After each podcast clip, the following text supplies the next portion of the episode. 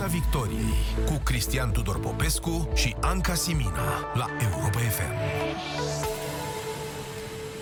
Bună seara, bun găsit tuturor la Piața Victoriei. Bună seara, domnule Cristian Tudor Popescu. Bună seara, doamna Cristina. Abordăm azi un subiect care a trezit multe reacții și multe vise datorează sau la sursa și multora multe sunteți vise, cauzează. Vedeam că a trezit și vise, că a Oh. spus. Multe vise datorează. Da. Ah, băgați bățul prin gard de la începutul emisiunii. Educația sexuală, așadar, este subiectul la care ne raportăm cu multă seriozitate. Ca program de predare, cel puțin semestrial în școli, a rezistat această minune legislativă exact două, trei luni, să zicem două, de la promulgarea în aprilie a unei legi de acest tip, până în 3 iunie, când legea s-a sucit printr-un amendament în Parlament. Și este cunoscut uh, contextul, ne-am întors practic la obscurantism într-un fel sau în altul, dar în acest context ați făcut niște comentarii, să le spunem, care au stârnit multă indignare și mie mi-au lăsat niște semne de întrebare, poate le vom clarifica în această seară. Sigur. O problemă în toată discuția asta este tocmai lipsa surselor corecte de informare și coerente. Sunteți de acord cu mine, cred, până De aici. acord, sigur că da. Și atunci, care este explicația științifică a argumentului pe care l-ați dat pentru teoria că nu e nevoie de educație sexuală sau nu atât de educație sexuală cât de terapie sexuală în școli? Ați avut un argument pe care nu insist să-l reluăm, dar măcar să-l argumentați, să-mi spuneți care e sursa lui. Va să zic. Aici este vorba de principiul dacă se poate mai mult, se poate și mai puțin, da? A mai mare decât B, B mai mare decât C, prin urmare, A mai mare decât C. Uh, Precum și de principiul exagerațiunii, principiul, metoda exagerațiunii conștiente a lui uh, Vladimir Ilici Lenin. Lenin așa făcea și așa o și numea, exagerațiunea conștientă. Pentru a fixa o idee mai bine, exagera. Firește, în idee, nu pe lângă ea. Ehm, Spunând că este nevoie de terapie, am folosit termenul terapie, am fost foarte atent la fiecare termen pe care l-am folosit acolo. Uh, unul singur a fost uh, nepotrivit pentru că n-a fost înțeles și nici nu prea avea cum să fie și o să-l lămuresc imediat. Uh, prin urmare, uh, spuneam că nu vin copiii la școală cu un uh, orizont uh, curat, un orizont, o foaie albă de hârtie uh, când uh, e vorba de așa numita educație sexuală. Nu vine în niciun domeniu cu un orizont curat.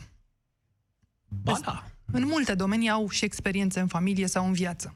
Ei, Nu, matematica, exceptând cazul în care fac meditații cu doamna Dăncilă, în rest vii cu un orizont curat la matematică. Nu prea se găsește, se găsește cine să te infesteze cu idei greșite despre matematică, pentru că, în general, nu prea ai, copilul nu prea are cu cine să discute matematică până când uh, se duce la școală.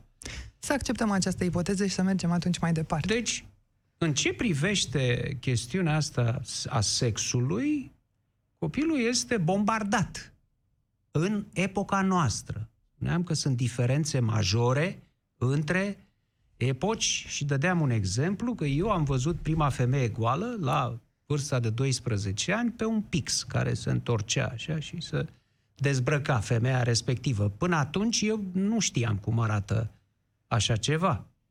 Spre deosebire de ce este acum. Un copil de 10-11 ani, uh, fa- datorită și din cauza, din pricina faptului că are acces la internet, pentru că părinții îi livrează sculele necesare, fie laptop, fie uh, un telefon super inteligent, uh, văd acolo uh, lucruri care mm, cum să spun, mie, care mie nici nu-mi treceau prin cap, nici nu mi le puteam imagina. Și ei le văd până la 10-11 ani, neavând în același timp o minte pregătită pentru a face față bombardamentului cu astfel de proiectile uh, mentale.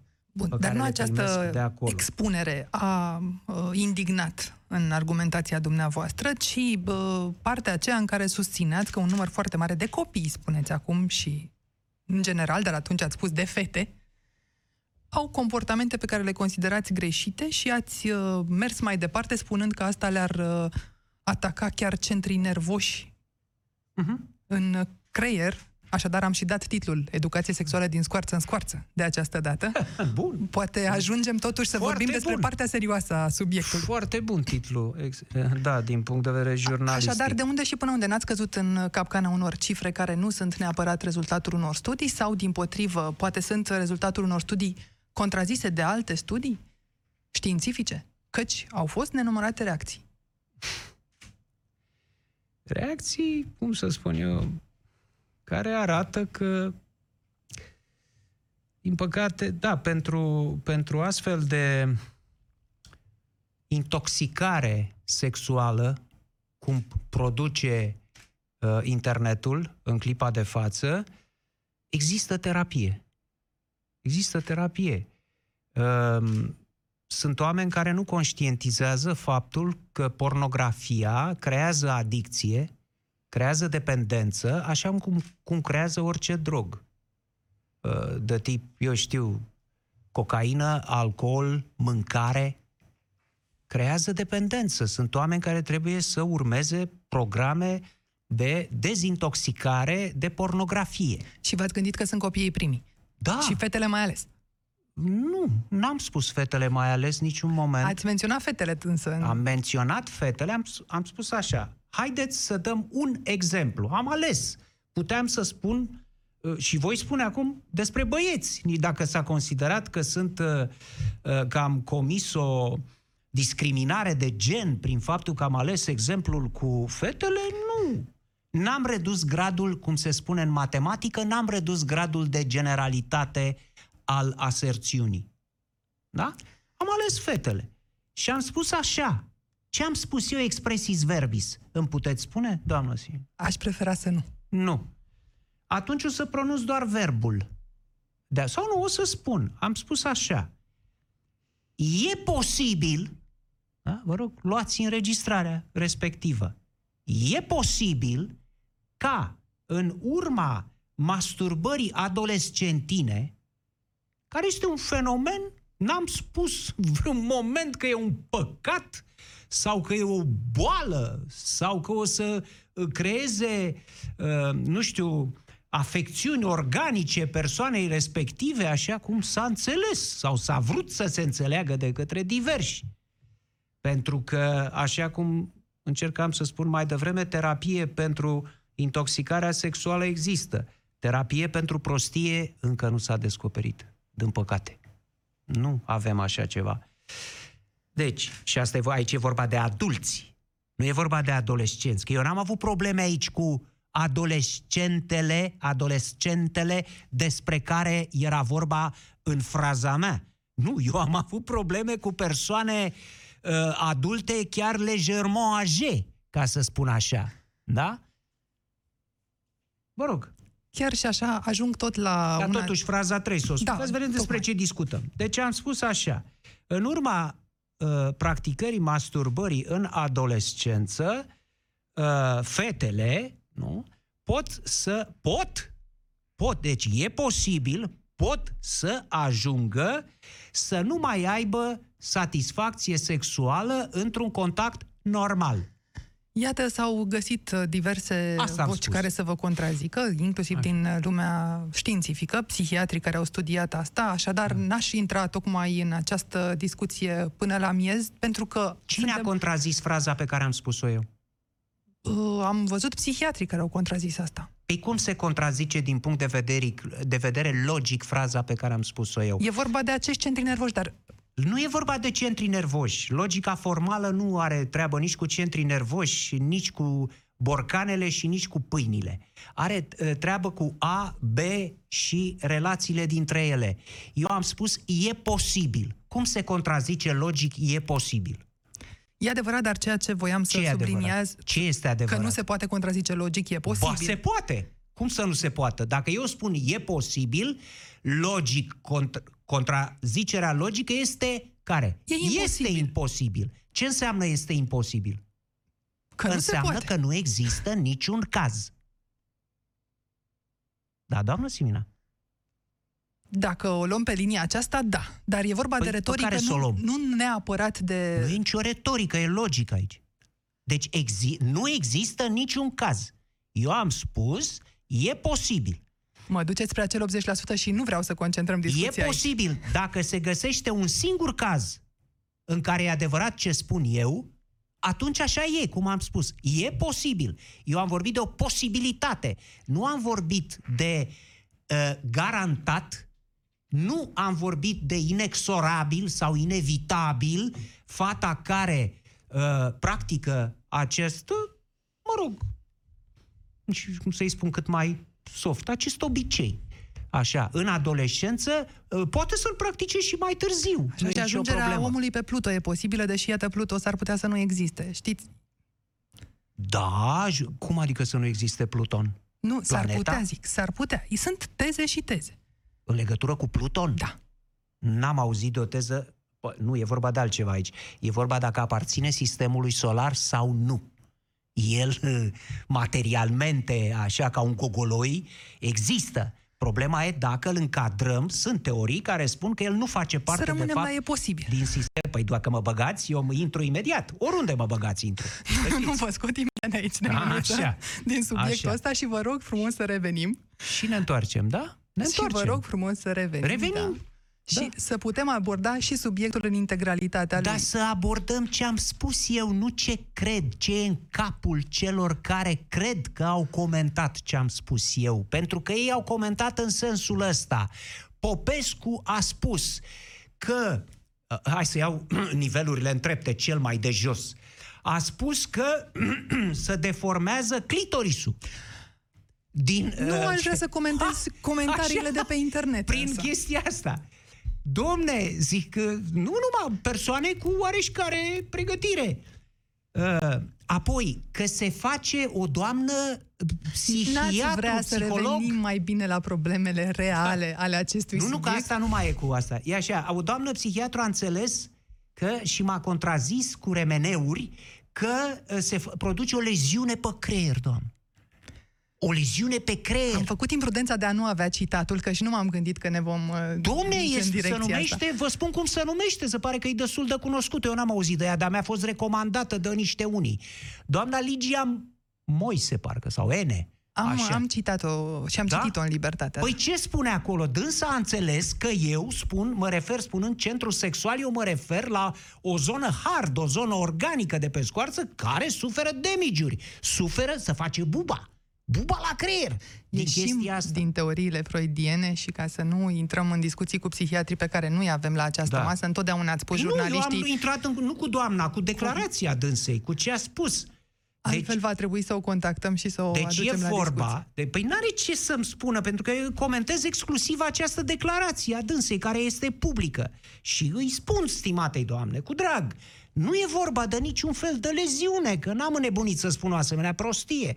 E vorba de niște căi neuronale, de niște circuite reu- neuronale care se formatează și reformatează continuu la nivel cele- cerebral. Este vorba de hipotalamus și de amigdală, zonele în care uh, și în general de sistemul limbic. Sistemul limbic, care e situat între creierul superior, să-i spunem, al funcțiilor cognitive, sistemul limbic care îmbină funcțiile cognitive, sexul și emoțiile și creierul reptilian, acolo unde sunt instinctele. Că de-aia îi spune reptilian sau creierul de dinozaur. E, în sistemul limbic sunt centrii uh, de care e responsabilă, care sunt responsabili cu activitatea sexuală. Acestea constituie rețele, sunt zeci de centri nervoși care sunt anclanșați când e în momentul în care începe o relație între un bărbat și o femeie. Din prima clipă, chiar de la flirt, dacă vreți. Dar începe lucrul acesta. Și eu am spus doar atât. Căile neuronale, adică centrul acela sexual, care nu e, un, nu e o gogoașă pe creier, e vorba de o rețea, acolo, din căi neuronale, se poate rescrie, se poate reformata în cazul repetării sistematice a unui astfel de procedeu de obținere a ce? De obținerea plăcerii. Plăcere știți ce înseamnă? Înseamnă serotonină, înseamnă dopamină, înseamnă endorfine, înseamnă oxitocină sau vasopresină. Astea sunt substanțele care duc la acea stare, uh, mă rog, culminând cu orgasmul sexual. Dacă se practică în felul acesta obținerea acestor substanțe, secreția lor se produce pentru că creierul se învață. Creierul, marea performanță a creierului uman este că învață. Învață tot timpul. Se resetează în funcție de, uh, de mediu și de ce se întâmplă în jur. Și atunci, asta e tot ce se întâmplă. Persoana respectivă își obține această satisfacție, această plăcere pe această cale. N-am spus că e provocați un păcat. din nou o discuție. A, așa, deci n-ați spus că e un păcat. Nu! Sau oricum. Nu! O eroare însă ați făcut, vă spuneam și înainte de Vă rog. emisiune, din punctul meu de Da. vedere, ați deschis acest subiect fără să apucați să Prea detaliați. târziu, pentru că mai era Absolut puțin nimic. din emisiune. Uite, fac Și v-ați acum... bazat pe niște lucruri suficient de vagi cât să nu deschideți Nu am realmente bazat, o N-am discuție. avut timp să dezvolt și rezultatele au fost astea, cu buba la creier. Și Ce cu... ați făcut însă, și Da. asta mi-a ridicat mie nivelul de endorfine de care vorbeați, ați adus acest subiect cu adevărat în discuție, nu subiectul argumentului, ci subiectul tezei. Și anume, e sau nu e necesară. S-a vorbit despre ideea de educație sexuală mai mult decât s-a vorbit după Da. ședința din Parlament. Și Aș remarca aici câteva lucruri care mi se pare esențiale înainte de a vorbi cu președintele USR, Dan Barna, care a susținut această idee în Parlament, că e nevoie de Da. educație sexuală. Aș sublinia trei lucruri. Odată că vorbim de numele materiei, în loc să ne preocupe că sunt realmente abuzuri în România și că aceast, acest tip de educație n-ar trebui să conteze cum se cheamă, ci să se întâmple, Da, sigur că abuzuri despre care vorbesc ONG-uri de ani de zile și îmi amintesc numai de o discuție cu Mihai Nabăr de la bă, World Vision care îmi spunea că jumătate dintre copiii cu care lucrează ei în mediul uh, mai ales uh, rural sunt abuzați în familie. Și astea Abuzul sunt nu înseamnă cazurile numai viol. cunoscute, documentate. Da. Nu le punem pe cele care, de care nu știe nimeni. Abuz înseamnă mult mai mult, sunt nenumărate, Nenumărate nuanțe moduri. și foarte mulți dintre acești copii nu vorbesc nici măcar cu un prieten despre asta, dar rămite cu părinților. A doua chestiune e aceea că vorbim despre părinți și despre acordul lor în condițiile în care date oficiale ale președinției României ne spun că sunt 45.000 de copii, cel puțin, care n-au nici grija mamei, nici a tatălui în România, dar sunt mult mai mulți care trăiesc și fără, aceștia fără poate părinți. că sunt într-o situație mai fericită de, decât cei care au parte de părinți care, la care educația sexuală a copilului se reduce la ce vă spuneam data trecută, adică la te bag în măta.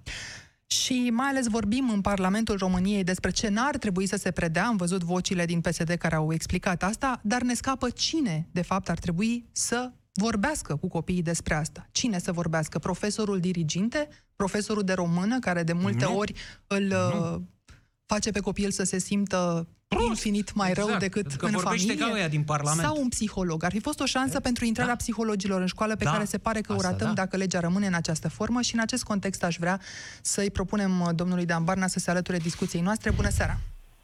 Bună seara! Ați, uh, am văzut un episod în Parlament uh, săptămâna trecută, un paradox mi s-a părut mie, acela că după trei luni o lege, iată, votată cu o largă majoritate, este sucită cu aceeași largă majoritate. Cum e posibil așa ceva? Am ascultat uh, în dialogul cu domnul Popescu de acum câteva minute și, mă rog, explicația terminologică. Înțeleg foarte bine situația, pentru că și eu am spus că USR cu 9% nu poate rezolva o criză politică și, are, și s-a preluat că USR nu vrea să guverneze. Dar am reținut din intervenția domniei sale ideea că creierul învață. Or, la ceea ce s-a întâmplat în Parlamentul României, pare creierul unei părți din politicienii din acel Parlament dezvață de la o zi la alta, ca să folosesc o formă așa inedită a limbii.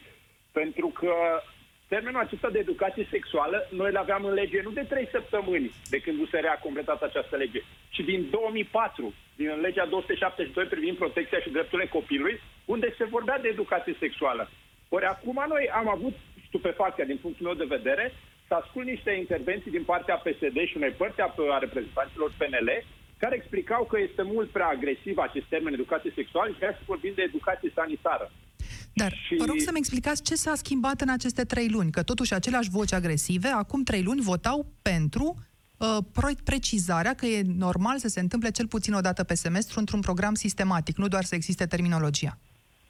Nu, s-a întâmplat un lobby al părții conservatoare a reprezentate în Parlamentul României, care a spus că nu e nevoie, cum să fie educați copiii noștri sexual, că le furăm copilăria. Ori dacă ne uităm la niște cifre, ni se zbârlește părul pe mână literar. În, am, chiar am urmărit un studiu în această dimineață, o treime din traficul de pornografie de, de pe internet din, din România, o treime, este realizată de minori. Și 10% dintre ei sunt sub 10 ani.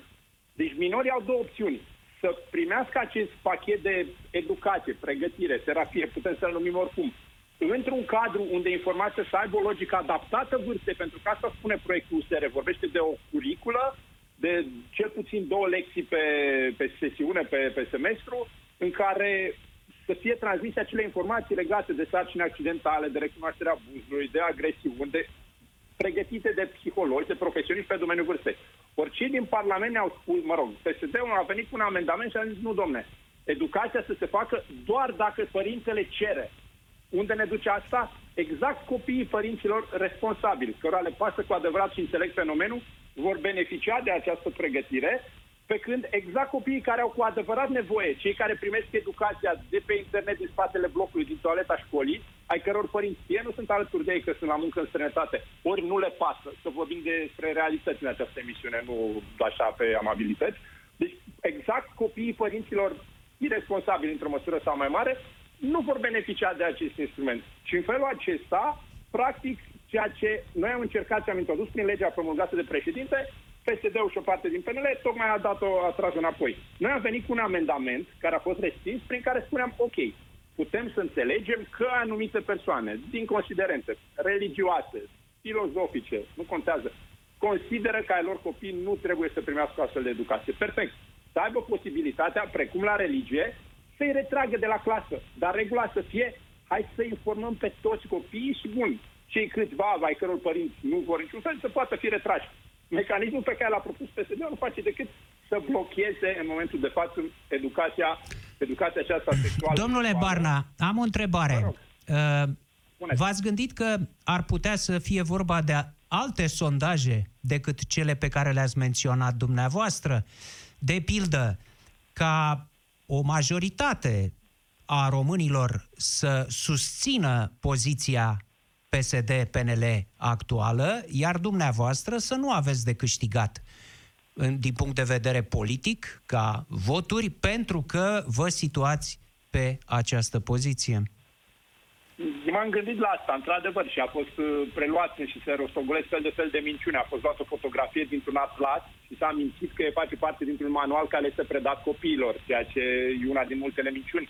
Dar eu cred, sincer, că dreptul copilului la informație, la, la educație pentru sănătate, la educație sexuală, nu e un drept care ține de oportunitatea aceasta, domnule, dă mai bine să rup cămașa de pe mine, că nu vreau ca respectiv copilul meu să, la, să afle în clasa 4 a 5 despre educație sexuală. Asta e o miză mult mai importantă. De ce spun asta? Faptul că noi avem, suntem în uh, fruntași în Europa la nașteri la minore, asta înseamnă că avem o problemă foarte mare și exemplele, că până la urmă despre asta discutăm. Responsabilitatea de a fi un politic presupune să te asumi și genul acesta de cauze care sunt necesare, nici măcar... Dar cine credeți că ar trebui să facă orele astea, domnule Barna? asta e destul de simplu. Fie psihologi, fie cadre didactice existente deja la școală care ar obține o certificare, o calificare pe această, pe această materie. Exact cum sunt, știm foarte bine cum se întâmplă în practică. E un corp de un cadre didactice într-o școală, dintre care fiecare preda anumite materii pentru care s-a certificat sau, mă rog, a obținut un atestat. Păi și pe ce ar trebui să aibă materia asta? Cum se numește? Că pe ce ar trebui educație, să fie certificatul? Educație sexuală și educație pentru sănătate e o curiculă dezvoltată de minister. Adică temerea aceasta, care a fost foarte bine rostogolită de cei care sunt potrivă, domne, o să vină și o să le spună copiilor noștri despre LGBT și despre schimbare de sex și toată această retorică mincinoasă. Și nu e firesc să știe și despre asta copiii noștri? Foarte, evident. Respectarea minorității face parte tocmai din educație. Categoric, dar prezentarea ca fiind uh, un element grotesc este asta spun că este o minciună și o, și o greșeală. Pentru că introducerea tuturor informațiilor necesare, cine, hai să ne uităm ce au făcut celelalte țări, că de fapt asta e relevant. S-a dovedit că acei copii care au primit lecții de educație sexuală în Europa și-au început mai târziu viața sexuală și de obicei nu în toaleta școlii. Și ăsta e un rezultat foarte bun. Marea Britanie, după ce a introdus, era pe primul loc. Pe primul loc în, în Europa la mame minore era Marea Britanie până nu de mult.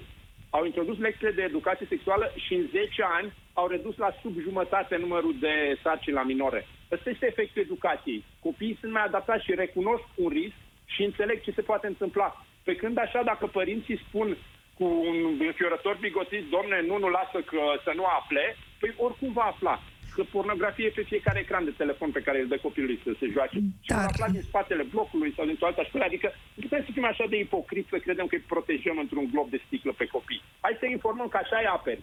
Știm, știm cu toții că copiii au întrebări și curiozități absolut legitime și că cineva trebuie să Direct. le răspundă. Dar știți ce se întâmplă acum în școli, de pildă? Menționați că educația sexuală există ca opțional din 2004. Ați avut curiozitatea să vedeți ce se întâmplă realmente în școli? Aceste materii sunt ca multe dintre aceste opționale, ori sunt, uh, mă rog, sărite sau ocolte sau nu se fac și nu pot să pun mâna foc că peste tot sunt cei mai bine pregătiți, pregătiți de astfel. Dar soluția nu se elimină materia. Soluția este să ne asigurăm că și asta făcea legea noastră, legea 45 de care vorbeam, care a fost promulgată de președinte, să ne asigurăm că pachetul acela de informații este cel corect și necesar. Ei, din 2004, opționalul care se numește Educație pentru Sănătate și nu Educație sex- ex- Sexuală Explicit are un singur capitol despre reproducerea, bă, sănătatea reproducerii și a familiei. E un opțional la care participă anual 150.000 spre 200.000 de copii în 3.500 de școli, atât, Atât. Ceea ce se întâmplă la un alt nivel însă, din 2018, prin grija ministrului Liviu Pop, care a semnat atunci un ordin în acest fel, sunt trei opționale cu niște nume aparent benigne. Unul este adolescență și autocunoaștere și se predă în liceu, așadar aprobat din 2018. E un soi de alternativă non-sexuală, cu tentă religioasă la această educație sexuală. Spun asta pentru că partea strate- o e predată de profesori de religie, în fiecare din județele în care se întâmplă lucrul acesta, se face un parteneriat între Inspectoratul Județean și o, un ONG, de foarte multe ori uh, cu astfel de uh, afilieri de care vorbeam mai devreme, și ajung chiar profesori de religie să predea copiilor autocontrolul, așa se numește ca formă de contracepție, de pildă. Se întâmplă asta deja foarte târziu. Dacă noi ne uităm la statisticile de care dumneavoastră vorbeați mai devreme, mame minore, păi mamă, ești la 15, 17, 18 ani în România. Ar trebui deja să știi despre multe alte lucruri cu mult înainte ca să nu se ajungă în această situație. Ceea ce vă întreb, domnule Barna, de această dată, este, ați avut vreun dialog cu Ministerul Educației, care, iată, va trebui să pună în operă ceea ce rămâne, fie din prima lege, care e acum în vigoare, fie din ultima. Sau ați avut vreun dialog cu președintele României, dorește sau nu să meargă mai departe cu această lege? Există vreun aliat? Se poate redeschide acest subiect în mod concret și corect? Um, președintele a promulgat uh, inițiativa noastră, cea de acum trei săptămâni, care acum tocmai a fost, uh, cum să spun, uh, sabotată și făcută nefuncțională. I-am trimis chiar acum două zile o, o adresă o, din partea grupurilor parlamentare ale USR în care îi ceream exact lucrul acesta să retrimită legea în, în Parlament pentru Uh, pentru a fi încă o dată dezbătută. Deci, cel puțin din pozițiile de până acum ale, ale președinției, sper și vreau să cred că, că și președintele va rămâne pe aceeași poziție pe care a fost până acum, la ceea ce înseamnă discuția cu, cu Ministerul în, uh, și colega mea, Cristina Iurișniții, din Comisia de Educație, care a fost foarte activă în promovarea acestei legi, am, prin Comisia Parlamentară acest dialog a existat și însă, însă vreau să spun lucrul acesta, nici ministrul actual al, al educației, nici altcineva nu a venit cu o poziție tranșantă, eu cred că de rușinea a ceea ce au făcut colegilor în Parlament. Vă mărturisesc că am încercat să o aduc la această discuție și pe doamna Monica Anisie. Din păcate n-a răspuns acestei invitații, n-a fost de găsit astăzi, fiind o zi liberă, dar n-a fost de găsit nici în toate aceste zile în care Ministerul Educației din România nu s-a pronunțat asupra acestui subiect, deși e azi o lege în vigoare Trebuie să ieșim din logica aceasta de ipocrizie în care a spune educație sexuală înseamnă că vrei să puri sufletul copiilor și alte, și alte inepții pe care le auzim, din păcate, de la oameni uh, nu lipsiți de pretinsă cultură, ca să, ca să spun așa. Nu este însă singurul subiect care separă USR de PNL în aceste zile. Sunt și altele de la pensii speciale până la majorarea sau nemajorarea pensiilor cu un procent de 40%. Vreau să vă întreb în acest context dacă, în perspectiva alegerilor care stau să vină, mai e posibilă o alianță pre- sau post-electorală USR-PNL? Evident că sau evident. În momentul de față suntem într-o logică de campanie electorală. Din 15 mai de când s-au ridicat restricțiile acelea, acelea formale, ne uităm la declarațiile politicienilor, de la președintele României cu Bogdan Ardealului și până la oricare politician care nimerește, se nimerește în fața unui microfon este o logică, este un discurs de încercare, de incitare, excitare, ca să rămânem pe temă, a electoratului propriu. Uh, e foarte clar că după alegeri va fi necesară o coaliție, cred eu, PNL-USR+, care va trebui să înceapă să facă aceste reforme și din perspectiva aceasta sper să avem alegerile cât mai, cât mai degrabă anul acesta și localele și parlamentarele. Uh, Uh, pentru a putea să începem să facem și reformă. Pentru că în momentul de față, dacă ne uităm și la declarațiile, cum ați spus, de pensii speciale, în care toată lumea vrea, uh, noi spunem, ok, aveți legea USR, pe, hai să punem pe ordinea de zi. Hai să mai analizăm, să ne mai gândim. Fără penal, la fel, adică sunt doar declarații, dar măsuri efective pentru a, ca această țară să mai facă o jumătate de sfert de pas înainte, nu prea se întâmplă. Bun, după Asta alegeri, dar înainte de alegeri, alegeri, înainte de alegeri însă, vedeți posibilă o astfel de alianță? Nu e cazul. Adică înainte de alegeri, USR Plus va promova, adică noi rămânem consecvenți pe ceea ce am spus de fiecare dată. Suntem o opoziție responsabilă. Nu susținem nici toate aceste elanuri super populiste ale PSD-ului în care pare că banii vin de pe Pluton în, pe satelit așa. Nu susținem nici măsurile un, multe dintre ele eronate pe care actualul guvern uh, le promovează sau încearcă. Când există o măsură bună, o susținem. Adică rămânem consecvenți pe acel interes pe care noi îl numim al cetățenilor, pentru că avem încă acest beneficiu care poate după alegeri, ca să am un moment de sinceritate, poate după alegeri nu va mai fi la fel. Dar acum, înainte de alegeri, noi nu avem obligații față de nimeni. Adică chiar suntem un partid care continuă să reprezinte vocea cetățenilor și nu diverse sinecuri sau, uh, sau rețele de suport, ca să fiu elegant, care există în politica din România și știm foarte bine la ce, la ce mă refer. Așadar, răspunsul, o, o alianță preelectorală doar cu cetățenii. nu o este posibil. Nu este cazul și nici mm, nu se pune problemă. Nici măcar pentru alegerile locale? E bun, locale într-o, într-un oraș sau altul, dacă colegii noștri, pentru a scăpa de primar PSD, vor considera lucrul acesta, nu excludem lucrul acesta. Dar astea sunt, mă rog, soluții punctuale într-o comună, într-un orășel. Deci noi avem candidați în care avem foarte mare încredere. Chiar zilele acestea am, am încheiat cea mai mare parte a, a negocierilor cu colegii de la Plus și ne-am stabilit candidații comuni în toate județele și din această perspectivă acești candidați sunt cei în care credem și România chiar are nevoie după 30 de ani să nu mai schimbe numai vesta și geaca din galben în roșu și invers.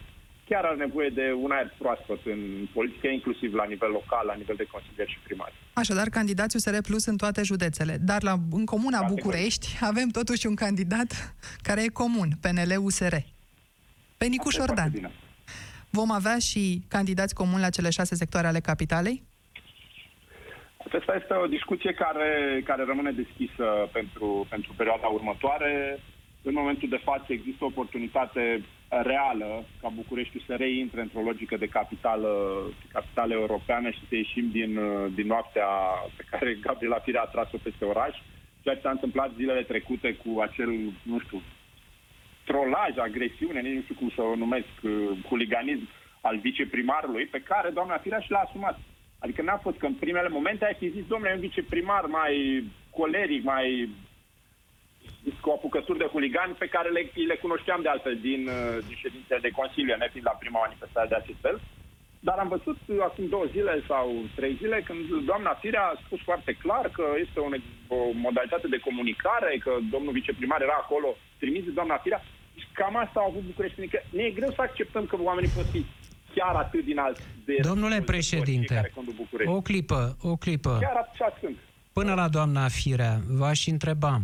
Dumneavoastră ați spus că înainte de alegeri nu vedeți posibilă o alianță. elect- La nivel național. la nivel Oare- național. Deci și la nivel bucureștean. Nu? Că național înseamnă și la nivel bucureștean. Oare nu La nivel- are importanță faptul în cum este perceput raportul dintre PNL și USR în votarea lui Nicușor Dan de către bucureșteni? Adică dacă PNL și USR au niște divergențe și au, după cum vedem, în special din partea dumneavoastră, în raport cu PNL-ul, atunci nu va crea asta confuzie pentru cei care trebuie să voteze un singur om pe Nicușor Dan pentru două partide cu platforme, să-i spunem, sensibil diferite? Tocmai din, din acest motiv, Bucure... bine, Bucureștiul oricum e un caz special pentru că București în fiecare rundă de alegeri are propria sa poveste. Dar tocmai din acest motiv, faptul că și că PNL a decis să susțină candidatul USR Plus, e un lucru excelent tocmai din această percepție. Pentru că altfel, dacă aveam candidați separați, orice mesaj de colaborare, disponibilitate... Orice... Eu nu spun că nu e bun din punct de vedere strategic. Eu v-am întrebat cum vor reacționa bucureștenii, de pildă susținătorii USR, aud o declarație a dumneavoastră, cum este cea uh, legată de corupție în uh, strategia de Națională securitate pentru apărare. a uh, României și care vine în contradicție cu președintele Iohannis, vine în contradicție cu guvernarea uh, și alte declarații ale dumneavoastră, ca să nu mai vorbesc de alți membri ai USR. Și atunci ei cum se gândesc? Păi stai domnule, uite că USR-ul nu e de acord cu lucrurile astea și totuși e vorba de aceeași persoană. Noi să-l votăm pe uh, respectivul sau cei care uh, sunt susținători PNL ce vor spune în fața Pe scurt, unor creează astfel sau de nu declarații. confuzie creează declarațiile sau de nu azi? confuzie faptul că dumneavoastră vă mențineți, cel puțin înainte de alegeri, aceste poziții diferite. Eu sunt convins că această, această poziționare în consecvență sau firească a USR nu va face decât să întărească încrederea oamenilor că în sfârșit se va putea face o coaliție în care, după alegeri vorbesc, în care sunt unii care pot să spună adevărul și spun această realitate pe care fiecare dintre noi informal o recunoaștem și o știm. Că România are nevoie de o reformă reală în clasa politică. Nu putem să o facem singur, cel puțin deocamdată. Evident, mi-aș dori Da, ca e după formidabil alegeri să argumentul, facem. iertați-mă, domnule președinte, va să zic E un că argument foarte bun. separarea dumneavoastră de acum sau poziționarea diferită, dumneavoastră o prezentați ca un argument pentru ca oamenii să spere într-o coaliție după alegeri. Vă zic că faptul că stăm acum separați, uh, eu dorm în sufragerie și tu în dormitor, este un, uh, un uh, semn îmbucurător pentru faptul că ne vom căsători curând. Dar politica nu este, nu este despre dormit împreună. Asta e, asta e confuziunea care există Din până fericire acum. și-am făcut cercul, da. Politica este despre proiecte comune în care să credem. Și, de fapt, asta a fost și USR la guvernare, pl- platforma pe care noi am lansat-o chiar pe 15 mai. Exact asta spunea. Erau acolo 24 de angajamente de lucruri pe care, într-o viitoare coaliție, noi o să le punem pe masă. Și în loc ca acea coaliție să fie exact cum spuneți, pe dormit împreună, pe oameni care la brațet așa să ne plimbăm, să ne facem poze, noi am vrea să fie exact despre proiecte pe care ni le asumăm împreună. Bun. Atunci, Cred că temerea aici era... credibilitatea e alta. Vă rog. E regulă. Te- te- Cred că temerea aici era candidatul tuturor, primarul uh, nimănui. În momentul în care sunt multe partide în spatele unui singur candidat, dar el, iată, e singur la conferințele de presă și pe unde o mai fi, s-ar putea să fie singur și la primărie. Dar ca să nu lungim foarte mult discuția în această direcție, e posibil, iată, PNL să-l susțină pe candidatul anunțat de USR la București, e posibil și invers, USR să susțină candidatul PNL în altă parte, Iași, Cluj? Nu excludem lucrul acesta. Am spus că la nivel local pot exista astfel de, astfel de acorduri între colegii noștri din, din teritoriu. Am spus că nu va fi o, o coaliție înainte de alegeri la nivel național. La nivel local, punctual, în funcție de specificul prim, primarului în funcție, dacă vorbim de un primar PSD, pentru că nu va fi o coaliție, evident, la, nu știu, la Arad sau la Timișoara sau, sau la Brașov. Dar În alte credeți zone- că plus partenerii dumneavoastră îl vor susține pe domnul Nicu Șordan? Îi vor Nu am face nicio îndoială. campanie? Este- Nu am nicio îndoială de, de acest aspect. Noi chiar în aceste zile discutăm tocmai despre a face un calendar cât mai realist în ceea ce înseamnă fuziunea celor două forțe. Deci nu am nicio îndoială. S-a văzut uh, imediat după ce PNL-ul și-a asumat candidatura candidatului USR la acel moment. Uh, Vlad Voiculescu s-a, s-a retras. Deci suntem alianța USR plus să susține pe Nicu Șordan. Aici nu e niciun fel de, niciun fel de dubiu. Va fi Nicu Șordan cap de listă pentru Consiliul General al Alianței? Sau al PNL? Nu n-am, n-am detaliat acest lucru. Nicu Șordan este candidatul la primărie și va fi următorul primar. Deci În regulă. spunea cine va fi primul pe, prim pe lista de consilieri e deja secundar. Vom vedea asta, dar până atunci, uh, pentru că subiectul zilei, într-adevăr, și al săptămânii care urmează e legat de data alegerilor locale, care este în acest moment uh, starea lucrurilor în Parlament? Ce se anunță? Până când ar urma să se prelungească mandatele aleșilor locali și care ar urma să fie data alegerilor locale? Mi-a fost trimisă o propunere a PSD-ului privind uh, prelungirea până la 1 noiembrie a acestor mandate. Vom avea săptămâna aceasta, începând de, începând de mâine, discuții cu liderii partidelor din Parlament pentru a stabili acest, uh, acest calendar. Punctul nostru de vedere este că ar trebui să avem alegerile locale undeva în, pe final de septembrie și parlamentarele cumva la termen în luna decembrie, tocmai pentru a, a încheia acest ciclu electoral care ne ține pe toți într-un, într-un joc de glezne artistic, dar prea, prea puțin sau deloc benefic pentru, pentru țară. Și ultima chestiune scurt, vă rog, uh, ce probabilitate există pentru ca, iată, la sfârșit de septembrie, așa cum vă propuneți, USR și Plus să fie un singur partid și formal la tribunal, nu, nu, nu doar în vorbe? A, bun, la tribunal nu, nu promit nimic sau să nu anticipăm nimic pentru că nu știm cât o să dureze. Doar și fuziunea USB cu USR de la momentul acela a durat uh, 10 luni. Dar uh, congresul de fuziune ne propunem să fie în această vară. În această vară, iulie-august? Vă rog. Final de iulie îmi doresc eu să vedem, avem acum discuțiile în, în partide și vom stabili un calendar pe care îl vom anunța evident. Vă mulțumesc foarte mult pentru prezența în uh, dezbaterea din această seară. Mai aveți o întrebare, domnule Popescu, Da. probabil, dar este foarte târziu. Foarte scurtă. E o întrebare care poate aduce capital politic domnului Barna sau poate să-l facă să piardă. Dacă dânsul susține poziția Bisericii Ortodoxe Române, care a prins de veste că în pandemie, în carantină și în izolare s-a făcut multă yoga de către cetățeni, prin urmare, a dat un comunicat în care a avertizat asupra stricării de suflet pe care o produce yoga, care îl elimină pe Dumnezeu. Sunteți de acord cu acest, acest avertisment al Bisericii Ortodoxe? N-am să întrerup la primele cinci cuvinte, începutul Oh. oh. întrebării, dacă... Doar să Deci, spuneți- simplu, Biserica Ortodoxă Română avertizează în legătură cu uh, ok, da, yoga da, am- am- făcută prea mult în pandemie de către cetățeni și spune că e stricătoare de suflet și distrugătoare de Dumnezeu.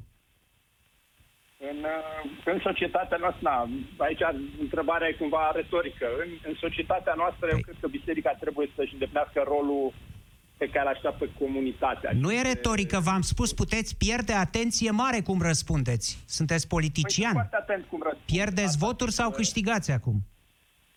Nu, eu cred că biserica și statul sunt două lucruri distincte. Biserica și societatea interacționează pe segmentele acelea pe care trebuie să le...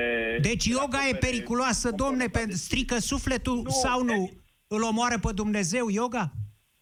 Yoga este o alternativă, putem să spunem, spirituală sau fizică, depinde cum o privește fiecare, care e la fel de sănătate ca ora de educație fizică, ca maratonul sau ca gimnastica. Deci, din, a, din acest punct de vedere, nu e niciun fel de echivoc și indiferent ce voturi pierd sau câștig, nu o să spun altceva vreodată. Vă mulțumim foarte mult uh, pentru intervenție și pentru acest răspuns sincer. Uh, Lotus nu este tocmai felul în care ar trebui să terminăm această emisiune și sezonul. Vă mulțumesc însă și dumneavoastră pentru prezență și sper că explicațiile de la început au fost clarificatoare. Dacă nu, ne vom mai întâlni și altă dată, poate. Toate cele bune mulțumim celor care ne-ați ascultat. Vă rămâneți cu Europa FM. Pe curând! Piața Victoriei cu Cristian Tudor Popescu și Anca Simina la Europa FM.